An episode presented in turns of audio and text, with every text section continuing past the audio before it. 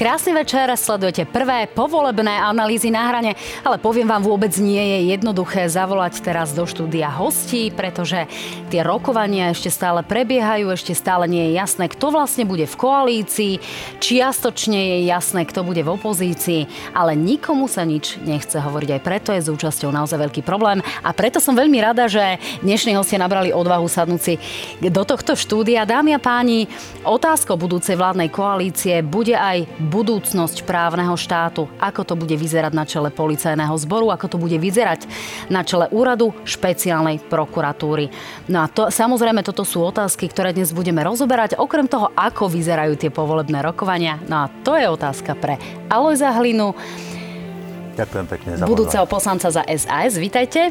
Ďakujem a bývalého ministra vnútra a budúceho poslanca za Oľano, pána Romana Mikulca. Vítajte, pán Mikulec. Ďakujem pekne, dobrý deň.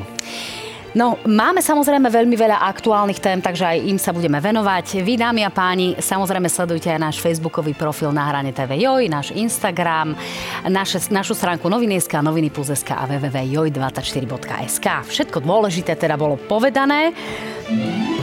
No, uh, Pán Hlina, ako som spomínala, vy to teraz máte tak trošku ťažšie ako pán Mikulec, lebo Oľano sa zdá, že um, urobilo takú tú jasnú čiaru do opozície. Tí vaši ešte v úvodzovkách rokujú. Vy pri tom rokovacom stole asi nie ste, ale skúste aspoň čo to prezradiť, ako to vyzerá s rokovaním SAS a povedzme progresívneho Slovenska. No, to je presne to, že človek naozaj zvažuje, že kde ísť, kde neísť. A ja som nechcem byť tak, taký, že iniciatívny, viete, nejaký Joško alebo Janko, ktorý začuje niečo na chodbe a hneď s tým uteká vonku. A ja som v niečom stará škola a stará škola hovorí, že teraz je čas sa rozprávať vo vnútri a neodchádza z nedovareného. Takže budem v niečom ťažší respondent, aj, že na nejaké, ale na nejaké hodnotenie tej situácie som pripravený, obzvlášť v kontexte toho, čo sa deje tu na vedľa u kolegov.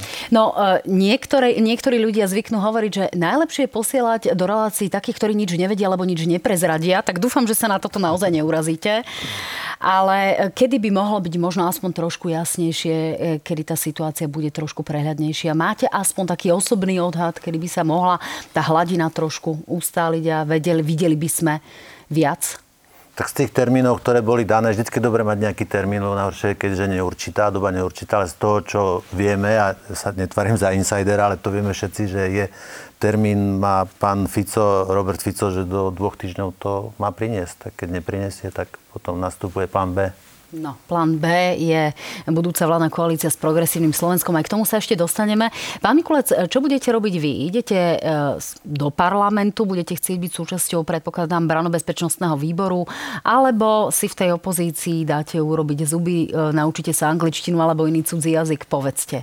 Nie, my sme povedali, že budeme aktívna opozícia. Asi jediní sme to už e, teda ohlásili, že ideme do opozície napriek tomu, že možno aj viacerí to tušia, že tak skončia, lebo nebuďme naivní a nehovorme si, že teraz prebiehajú nejaké rokovania a že neboli už dohodnutí predtým tak e, minimálne smer s hlasom a zo SNS, ale však dobre, veď nechajme im ten priestor. Čiže vy túto koalíciu považujete za takmer istú? Um, áno, a to sme aj povedali a prezentovali sme to dokonca aj pred voľbami, že toto hrozí po voľbách na Slovensku, že sa zobudíme do rána, kedy mafia sa vráti opäť k moci, kedy jednoducho ten, ten chtíč, ktorý mali 3 roky a pri tých rôznych dezinformáciách, ktoré šírili, tak sa im to môže podariť.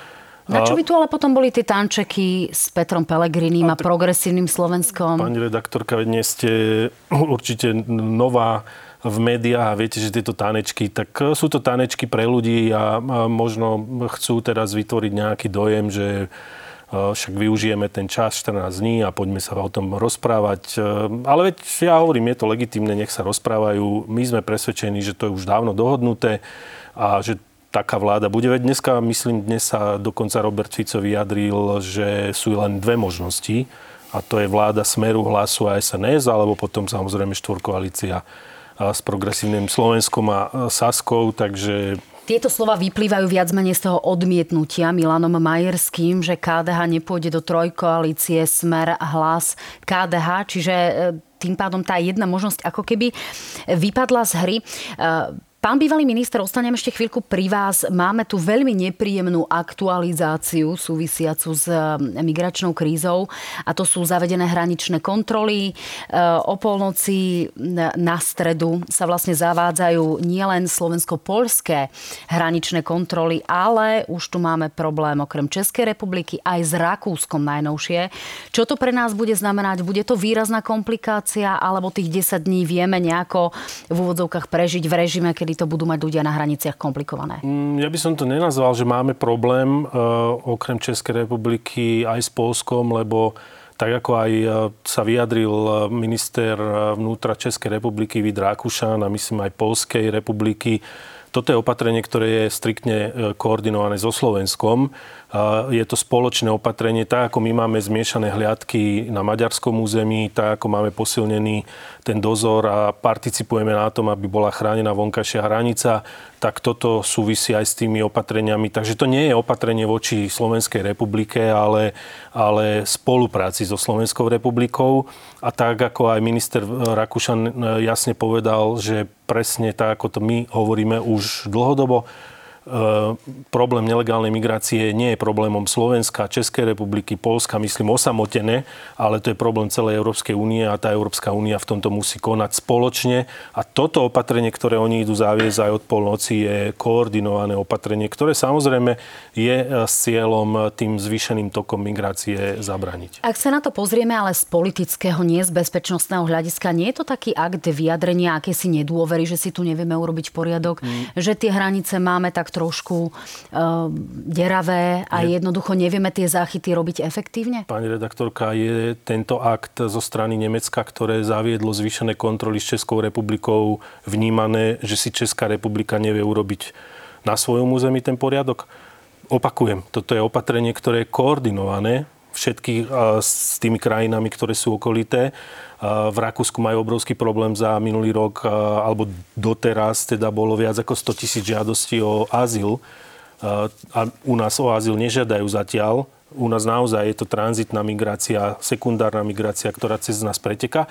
A ja som rád, že to opatrenie prichádza koordinované. Pretože inak to je to presne, čo sme avizovali dlhé mesiace, že my sa osamotení, a to je jedno, či Slovensko, alebo Česko, alebo Rakúsko, neurobíme s tým nič.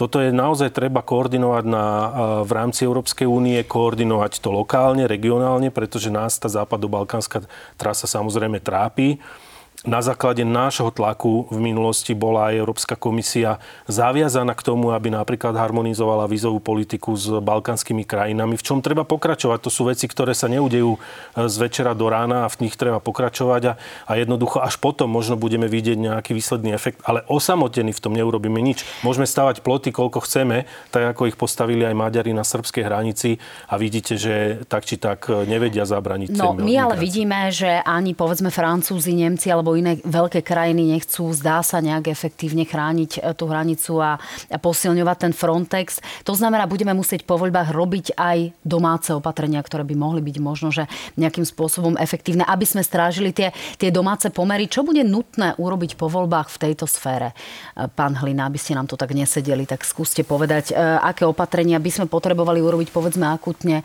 a čo možno z toho dlhodobého hľadiska. Máte predstavu?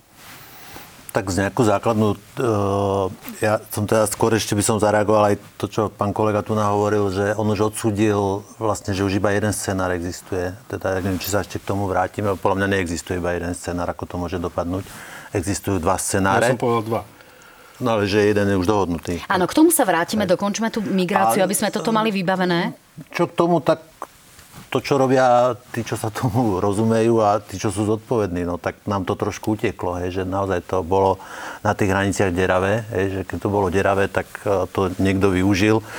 Mám obavu, že na to doplatíme. A zase nikto nebude na vine samozrejme, ale si myslím, že dajú sa identifikovať konkrétni ľudia, ktorí za to môžu, že vlastne sa stalo z našich hraníc korzo. Hej? A vlastne jednou z úloh štátu je chrániť si svoje hranice. A kde vy vidíte toho vinníka? Minister polnospodárstva to nebol, viete, takže akože to sú naozaj, to je kompetenčne, nie? Áno, no, my aktuálne ministra vnútra nemáme, takže preto na druhej strane, pán Mikulec, e, toto je dlhodobá záležitosť. Vieme, že tá prvá silná migračná vlna bola v roku 2015. Ľudia sa teraz môžu pýtať, kde boli všetci tí politici, ktorí dnes hovoria tak. o tom, že, že je problém. Ale ja len chcem dodať k tomu, čo pán Hlina, lebo hm, povedal, že kompetenčne, a kto za to môže, viete to ukázať prstom na niekoho a povedať, že toto je vinník, to je veľmi jednoduché, ale veď OK, to je presne to, čo, čo, čo aj Saska často robila, ale uh, vy ste povedali, že, že hranice, ale treba si uvedomiť, že vstupom do Schengenu, pán Hlina, my vnútorné hranice medzi krajinami šengenského priestoru nemáme tie kontroly boli zrušené, boli zrušené opatrenia na kontrolu vnútorných hraníc a ak ktorákoľvek z krajín chce zaviesť kontroly na vnútorných hraniciach, tak to má prísny proces. To nie je o tom, že sa niekto zobudí z rana alebo teda z večera do rána a povie si, že idem zavrieť teraz hranice, platí šengenský kódex, tak potom ja hovorím, veď je to OK, tak si povedzme ako Slovenská republika, že poďme postaviť plod, opäť také, ako sme tu mali pred 89. Kľudne môže mať aj tri vrstvy osnatého drôtu, môžu tam medzi tým chodiť psi, strelci, budú dávať pozor. No ale potom zabudnime na Schengen, zabudnime na voľný pohyb občanov medzi krajinami v rámci Európskej únie a samozrejme voľný pohyb tovaru. Ja si myslím, že toto sme si vyskúšali aj v minulosti, že jednoducho naozaj e, asi toto nechceme nikto a nechcú to ani občania, ktorí v konečnom dôsledku zavedením tých kontrol najviac trpeli. A to hovoríme aj my teraz, že ak by sme zaviedli kontroly, ktoré sú v rozpore so šengenským kódexom, pretože ten jasne hovorí, že zvýšené toky migrácie nesmú byť dôvodom na zavedenie vnútorných teda kontrol na vnútorných hraniciach šengenského priestoru. No tak potom si povedzme otvorene, že Slovenská republika nebude dodržiavať pravidla Európskej únie, e, tak teda sme členom alebo nie sme členom, chceme byť členom Európskej únie a, a, a dodržiavať pravidlá alebo nechceme. No otázkou je, či sme to zvládli Takže, my vnútri, to sú také v rámci, v rámci potom... možností, ktoré sme mali. Politici neboli schopní dohodnúť sa ani na zrušení alebo zmene toho tlačiva, ktoré bolo. Policajný prezident tak, hovorí o tom, že žiadal už v máji, aby teda na hranice tak. A my sme to chceli, armáda, my sme chceli pomôcť policajtom zrušiť tieto tlačivá aj počas mimoriadnej schôdze parlamentu a, no ale nezaprezentovala sa ani Saska. Viete, tak to je potom také, že teraz tu hovoria oni, že kto je vinníkom. No teraz ja by som mohol povedať, viete, kvôli vašim poslancom, vy nie, ale vaši poslanci, ktorí tam sedeli, sa nezaprezentovali a nepo, nepomohli policajtom. Premiérovi Odorovi, ktorý to zjavne teda sa snažil na základe odborníkov, ktorých vy ste tu pomenovali, že tí ľudia tomu rozumejú, lebo to tí navrhli, že zrušiť to tlačivo, ktoré zaviedol do zákona Fico s, s Kaliňakom. No ale ani to neboli schopní sa zaprezentovať. Bude tak to, to je potom také... úloha pre nový parlament v prípade, že budete sedieť e, v parlamente ako vládna strana. Bude toto niečo, čo bude jedna z priorít a záležitosťou jedného z prvých parlamentov podľa vás, pán Lína? Určite, no, viete, problémy sú na to, aby bolo čo riešiť. Ak vieme, že máme problém, identifikujeme, ako sa dá riešiť. No tak, viete, ja teda fakt som nevedel, že sme v Schengene, hej, to som, viete, to ako no, rozprávate so mnou, ako, viete, keby som bol, viete, viem, hej, ale viem aj to, že sa dajú zavrieť e, hranice, keď je tu futbal rizikový, hej, takže ma nepoučujte. Musí byť dôvod. No tak, ja tak viete, keď, Budem vás poučovať, futbal, keď neviete, o čom hovoríte. Futbal je rizikový, takže môžete zavrieť hranice, tak asi môžete zavrieť aj hranice tak, keď máte tisíce ľudí, vám sa brodia cez Moldavu, nie? Tak asi tiež je to jeden z dôvodov. Či kto to, kto to meria, tú dôležitosť tých dôvodov. Takže tak budeme čakať na nového ministra vnútra, ako sa to pokusí vyriešiť. No, ešte tu máme jednu predvolebnú tému, alebo priamo volebnú tému, kým sa dostaneme k tým povolebným záležitostiam. A to je téma kupovania rómskych hlasov. Vieme, že už v týchto záležitostiach policia koná a preveruje kupovanie v rómskych e, osadách. Pán Lina, z tých informácií, ktoré sú zatiaľ dostupné, Máte pocit, že sa nakupovali eh, hlasy rómskych spoluobčanov v tých osadách? Chodili ste po kampani, dialo sa to? Dovolím si tvrdiť, že tomu trošku rozumiem, lebo ja viem, že my sme, keď boli voľby na župana Prešovského, a teraz neviem, ktorý to bol rok, tie predchádzajúce, tak my sme vtedy rozbíjali ten systém, čo mal postavený chudík a smer, že oni mali 10-12 tisíc hlasov proste jasných a istých, to bolo len treba vyplatiť. Hej, my sme identifikovali, že to existuje a, a naozaj sme urobili účinné kroky, aby sme tomu zamedzili. Ja som chodil po osadách, sme tam dávali také skrúže a eurové odmeny za to, keď niekto nahlási korupciu. A, tak sa tí priekupníci zlakli, hej, že niečo sa ide diať, že tí už aj, ktorí chceli voliť, tak uh, proste ne, chodí pýtať sa tých, že, že koho vlastne majú a tí sa tvárili, že nic tým... Proste roz, podarilo sa to rozbiť. Čiže čo tým chcem povedať zložito, že áno, existuje to, ten systém je funkčný. Otázka je, že či on bol hibernácii a otázka je, že či ho teda zobudil niekto. Ja si v tejto chvíli nedovolím, a nechcem byť nejaký, že, taký, že príliš tvrdý, že teda viem, že to teda Olano urobilo, neviem to po, povedať v tejto chvíli či to tak urobilo, ale javí sa, že to nejaké znaky toho vykazuje. No, Hej? E, vyzerá to ale na v úvodzovkách kvalitatívny rozdiel, pretože kým v minulosti to, o čom hovoríte, e, bolo skôr o tom, že sa vynášali tie papiere z volebnej miestnosti, aby e, si tí, povedzme aj úžerníci nejakým spôsobom overili, že títo spoluobčania hlasovali ako hlasovali, tak v tomto prípade sa javí, že tou korupciou by mohli byť zlé pochopené 500 za voľby. Milím sa, pán Mikulec? No, lebo, lebo tie ja, viete... obce Lomnička, 92%, Obce v, v Prešovskom kraji Jarovnice 86,2, to je ale, veľmi vysoká podpora. Pani redaktorka, len vy hovoríte o tom, že to je veľmi vysoká podpora, len povedzte, viete, odprezentovať 90% a vy napríklad, ja si tu zoberiem Luník 9, keď 87,23%, ale pri počte 7,6% e, oprávnených voličov, ktorí prišli voliť.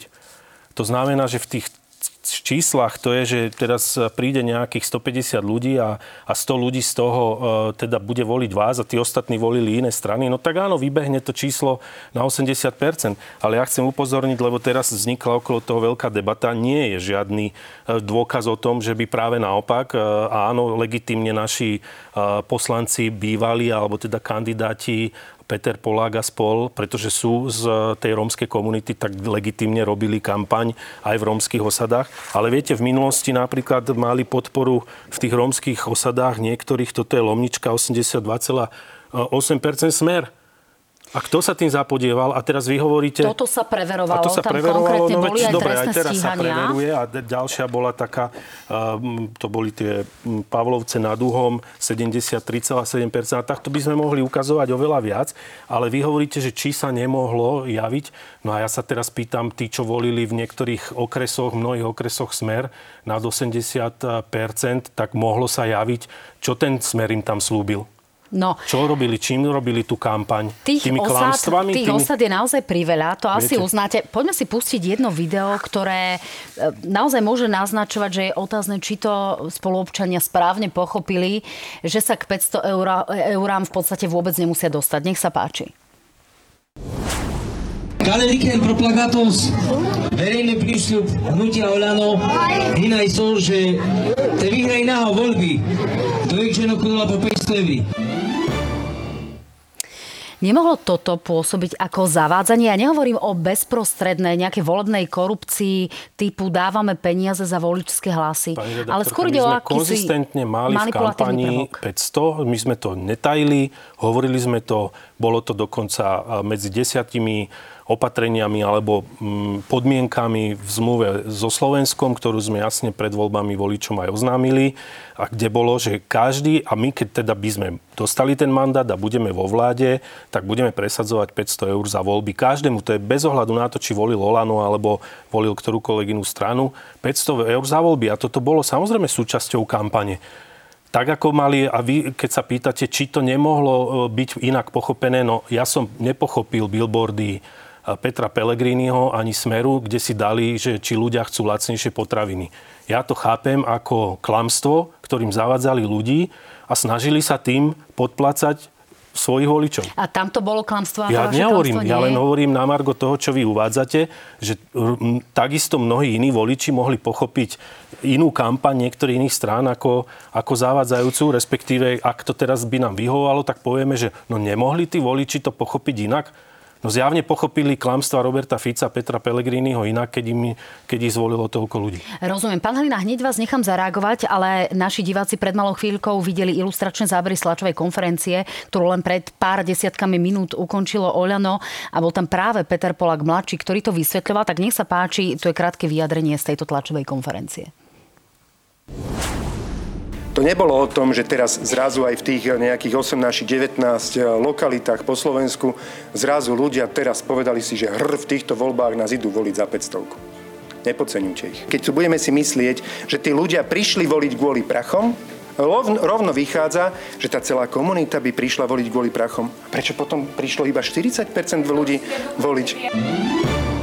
Pálina, Presvedčilo vás to, čo hovorí pán bývalý minister Mikulec, alebo čo hovorí pán predseda e, Oľano? Takto, my musíme asi urobiť, že tam sú dve roviny toho. Je tam teda, že podozrenie, podľa mňa čiastočne dôvodné, že follow the money, že vždycky to platilo a treba sledovať, že koľko peňazí z účtu Olano išlo na aké činnosti, treba aj v kontexte pohybu pána Poláka a všetkého. To je tá, tá prvá rovina. Čiže chcete naznačiť priamu korupciu, podozrenie z priamej korupcie? Viete, však ju treba vyšetriť. Tak Čiže super, vyšetria, nevyšetria ale treba to zodpovedne vyšetriť. Lebo tu sa Koľko peniazí povie... išlo na cesty vaše s prívesom? Však nevyšetrujú. No. no. A čo majú moje cesty?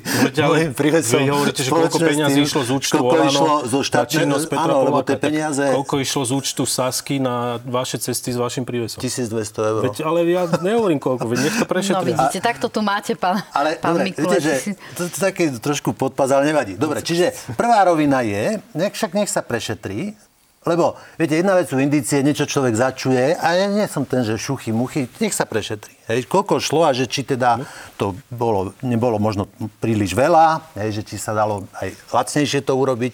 No a druhá vec je to, čo Olano robí. Viete, mňa sa furt ľudia pýtali, že, či, že čo sa stalo v karavane. Hej, v karavane okrem iného sa stalo to, že Igor Matovič je, on nemá on nemá sociálnu empatiu. Hej? Ak sa hovorí, že o Sulikovi, že je Excel, tak Matovič, že ja neviem, čo je, on je logaritmické pravidlo, že proste, ktorým bijú učitelia deti. Že on naozaj nemá cit pre nič. On je strašný cynik. Viete, ja som s ním chodil po tých osadách a on na Luniku ukazoval, že tu bude kábel, tam bude kábel, lebo sa stiažovali, že nemajú elektriku. A toto, čo oni teraz urobili, on presne vedel, že je zle. On presne vedel, že je zle. On presne vedel, kde má nadrobené. Hej, že v tých rómskych osadách má nadrobené, len tam potrebujú niečo. A to je tá 500. Celá 500, všetci vedeli, že to je blbosť. Celá 500 bola určená ako message do rómskych osád. Čiže a hovoríte o manipulatívnosti jasné, v tomto zmysle? Ale však to je, len to asi nemá trestnoprávnu alebo neviem akú rovinu. Toto má len tú rovinu, že je to nechutné.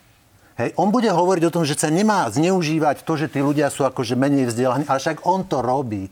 Úplne nechutným spôsobom ten banner, tam nedopovedaný príbeh, že 500 eur perfidne zneužil tú odkázanosť. Kolár ho chcel dobehnúť, hej, že Kolár chcel do programu, že bezúročná pôžička 1000 eur, lebo vedel, že Matovičová hra bude funkčná, chcel aj on si niečo urvať z tých osad. Tak to robia. A ja ešte jednu vec poviem, s tým končím môj vstup, že to, že sú to cynici a to, že my, my nemáme tiež cit na to, že kto je aký cynik, je celý názov Pačivale Roma. Predstavte si, Pačivale Roma je slušný Rom. Predstavte si, že by kandidovala nejaká strana, ja neviem, jak sa to povie po hebrejsky, ale keby to bolo, že slušní Židia. Ergo, a kandidujú slušní Židia, čiže potom sú aj neslušní. Viete, že v tomto kontexte nás už toto nevyrušilo. Hej? A, ale to sme my. To sme my a tu máme výsledok. Nech sa páči. Zareagujte, pán Mikulecek. No, nemám čo na to zareagovať, lebo to sú domnenky pána Hlinu, ktoré tu hovorí a teraz ja by som mohol hovoriť, že či není cynické si dať billboardy s Richardom Sulíkom, ukazujúc prst, ako on chce zlepšovať ekonomiku a keď bol ministrom eh, hospodárstva, tak zamedzil investícií 7,5 miliardy na východ eh, a ja som pri tom bol, čiže vy nie, takže ja môžem o tom hovoriť. No tak e, potom sa bavíme o tom, čo je cynické, ale teraz myslím si, že v kampani, a to sa naozaj si povedzme, uh, kampaň, každá tá z tých politi- aj vy ste robili kampaň nejakým spôsobom, zameriavali ste sa na svojich voličov, potenciálnych voličov, chceli ste ich osloviť. No tak teraz o čom sa tu bavíme? Že teraz či robili naši kandidáti, ktorí sú z rómskej komunity a sú tam dlhodobo od roku 2011, že išli a samozrejme aj rómsky sa prihovárali k tým, k tým ľuďom v tých osadách a tým Rómom, pretože tí Rómovia, tak ako bolo povedané aj na tlačovej konferencii, oni dlhodobo vidia, že kto sa o nich stará, kto im e, zdvihol prídavky, rôzne sociálne dávky a kto im to len slúbol, ako Fico a, a, a možno Mazurek. Oni sa ich báli Tí ľudia sa bol, báli Fica a Mazureka, pretože jasne im poved, odkázali aj cez médiá sociálne siete, že keď oni budú vo vláde, tak Romovia nedostanú nič. Áno, no zaramcujeme to možno, že tým, že e, toto musí preveriť policia a na druhej strane všetky vlády asi e, si môžu spýtovať svedomie za to, ako to vyzerá v rómskych osadách. Mali sme tu aj zástupcov Európskej komisie. Pamätáme si ten slavný výrok o tom, že je to škandál, ako to tam vyzerá a naozaj nám takmer siahli na eurofondy práve v prípade tých rómskych rómskych komunít. E, páni, dáme si teraz krátku prestávku a potom sa budeme rozprávať o rizikách, ktoré voľby priniesli z pohľadu budúcnosti právneho štátu.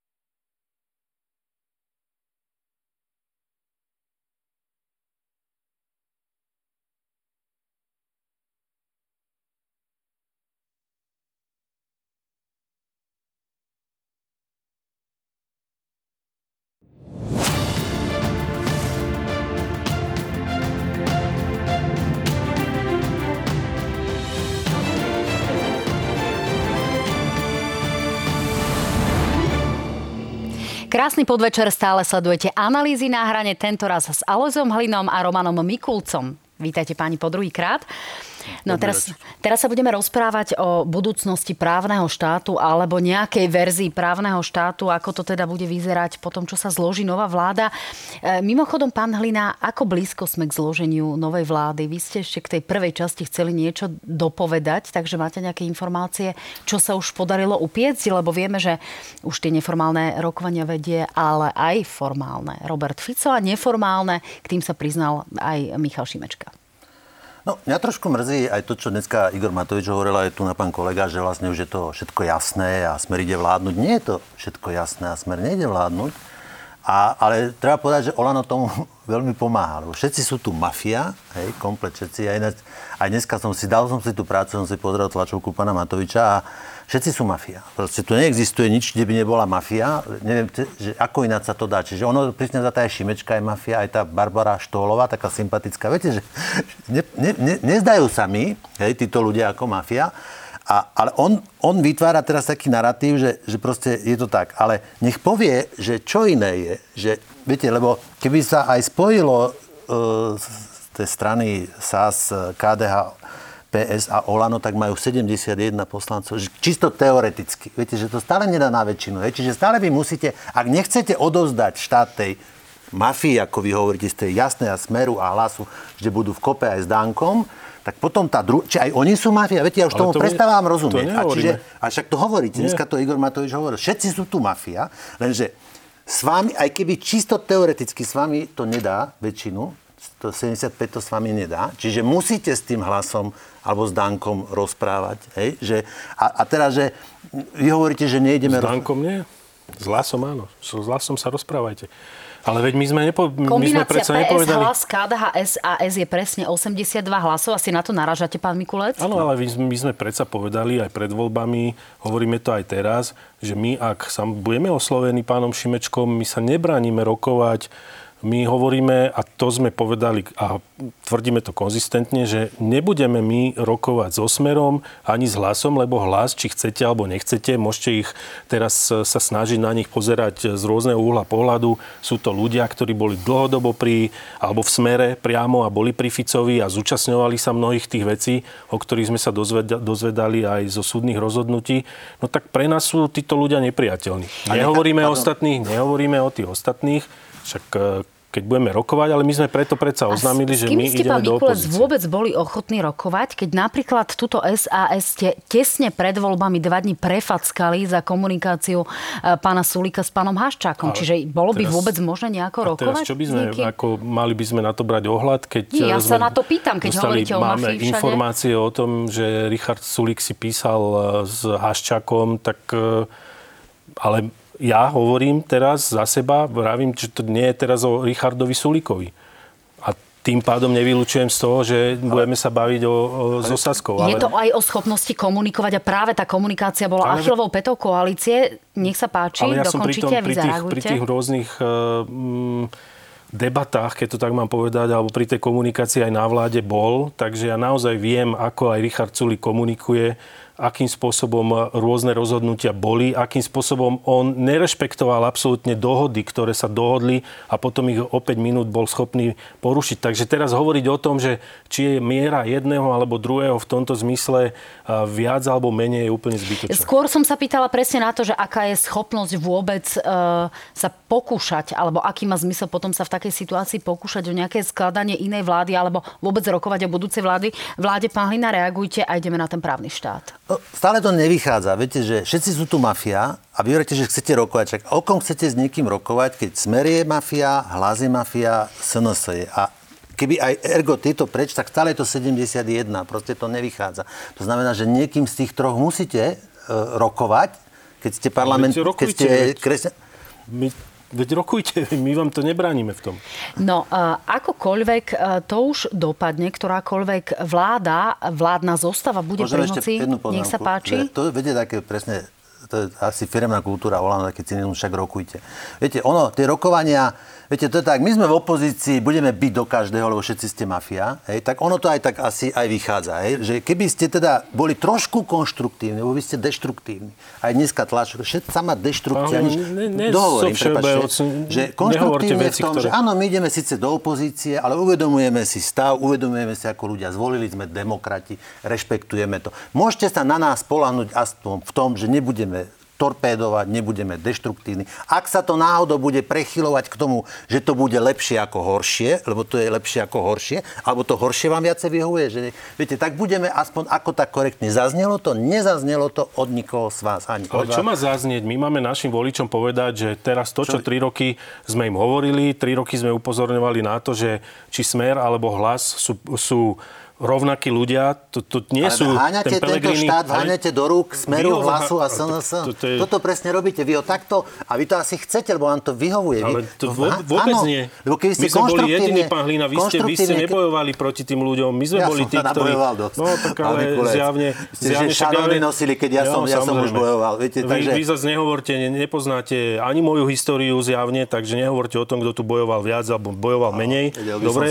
Čiže vy v tom, čo ste prešli vy- všetky tie strany, tak to je akože, to je vaša história, ja vám ju neberem, ale vy teraz Dobre. nehovorte o všetkých a nehačte ich do jedného Dobre. vreca. Dobre, tak e, Dobre, tak. na tomto sa dohodníme. Jednou vetou a ideme naozaj ďalej, aby Skúsme. sme sa konštruktívne posunuli. Olano je nekonštruktívny prvok slovenskej politiky a budeme ešte toho svetkom ďalšie x rokov. Dobre, Hej, a ja- to je ja mám záujem teraz byť- háňate, Slovensko vháňate do rúk Dobre, smeru, ja mám hlasu, záujem byť konštruktívny prvok slovenskej žurnalistiky a preto navrhujem, aby sme premostili k tomu právnemu štátu, lebo je to veľké riziko, že sa tu môžu udiať nejaké významné zmeny.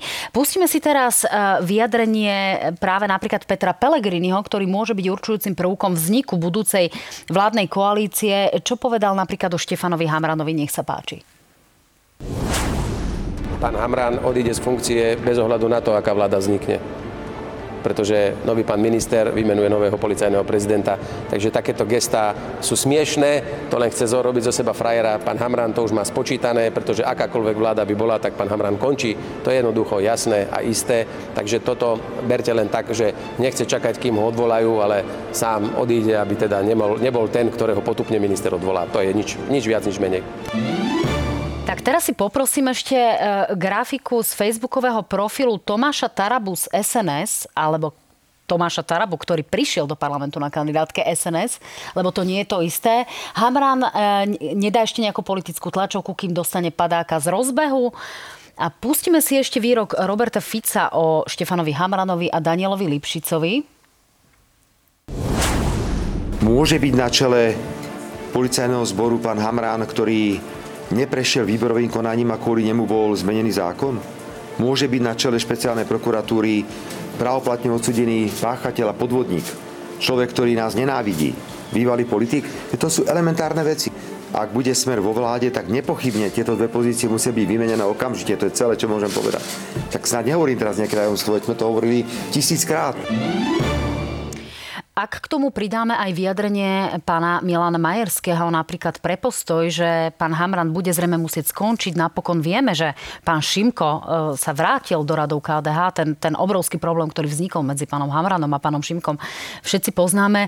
Aká je teda budúcnosť vedenia policajného zboru? Pretože zdá sa, že s pánom Hamranom v tom prípade naozaj môže odísť aj celé policajné vedenie. A aký to bude mať vplyv napríklad na rozbehnuté kauzy? No bude to mať obrovský vplyv, predpokladám, ale vrátim sa k tomu a tu chcem ukázať tú konštruktívnosť a nekonštruktívnosť. Čiže pán, Hliva, eh, pardon, pán Hlina, toto je podľa vás konštruktívne, toto, čo títo páni tu teraz dávajú? Tri roky aj vaša strana, aj Saska sa hrdila tým, že sú súčasťou boja proti korupcii. Zjavne e, Štefan Hamran a to, čo tvrdí Fico, sú klamstvá, pretože prešiel výberovým konaním, rovnako aj e, pred výborom pre obranu aj bezpečnosť a bolo to aj, aj verejné e, výberové konanie. Áno, ja som si ho vybral a som absolútne spokojný s tým výberom, pretože nie ja, ale občania Slovenskej republiky dali vizitku aj vo vašom prieskume dôveryhodnosti 66,4%, čo je najväčšia dôveryhodnosť v políciu historicky.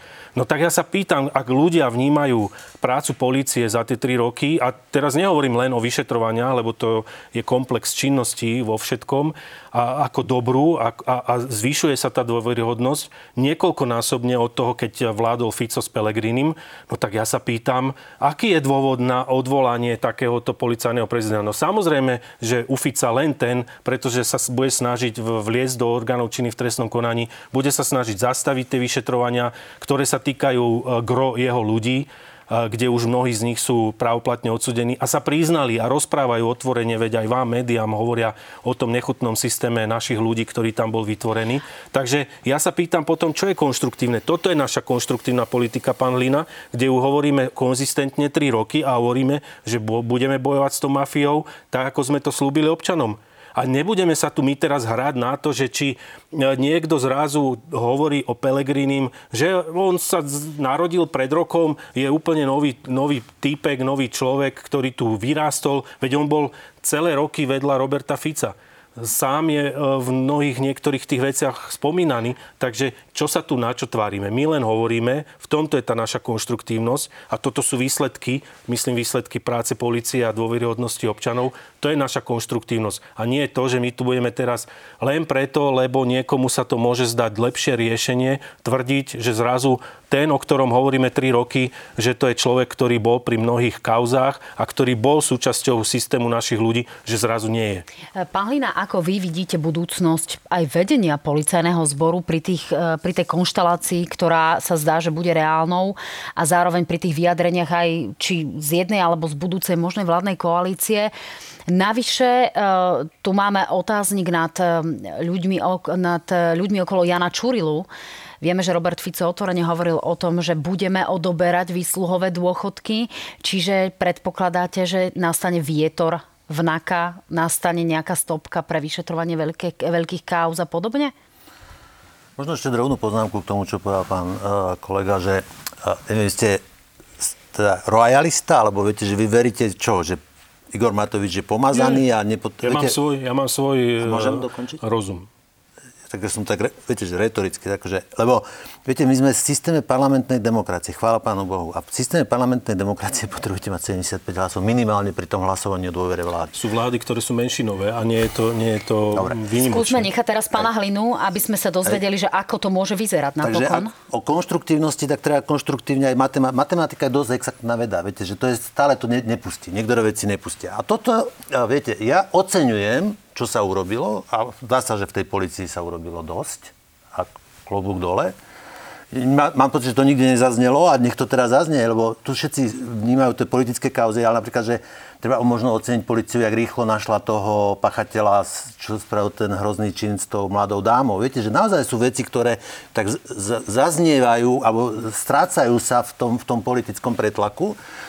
Dovolím si tvrdiť, že je čo, je čo oceniť na policii. E, zdá sa, že Hamra na to baví, vidno to na ňom, že ho policia baví. Ale zase si možno treba aj povedať to, že to som nevymyslel ja, to sa hovorí historicky, že revolúcia požiera svoje deti. Čiže on sa môže tým, že je výrazný, tým, že je silný, tým, že je dobrý, tak sa mu môže ľahko stať, ja mu to neprajem, hej, že sa stane obeťou tej svojej... Pán ale tu nie je len o, o osobu Štefana Hamrana, máme tu celé vedenie NAKA, máme tu e, pánov, ktorí s ním prišli, zdá sa, že by s ním odišli, rovnako sa to týka to zle, vedenia no? policajnej inšpekcie, rovnako sa to týka týmu okolo Jana Čurilu. Ano. Čiže preto sa pýtam, či by ste napríklad vy ako budúca súčasť budúcej vládnej koalície podporili nejakú výchricu v rámci fungovania čela policajného zboru.